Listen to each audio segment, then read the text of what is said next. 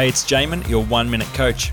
The second biggest mistake people make when trying to deal with insecurity is that they hope to be rescued. A central part of this mistake is a self esteem strategy that looks to others to make them feel good about themselves. People feel that the reason they are insecure in the first place is because of the terrible, mean, and hurtful things that have been said and done to them over the years. They hope that they can find nice, kind, generous people instead to undo that bad work and make them feel like they are a good human being. This mistake comes from the lack of understanding about where insecurity comes from in the first place. If you believe that the problem was created by others, then you'll also look for others to fix it. The problem is that if others' kind words could actually make you feel good about yourself long term, you would have already sorted the issue.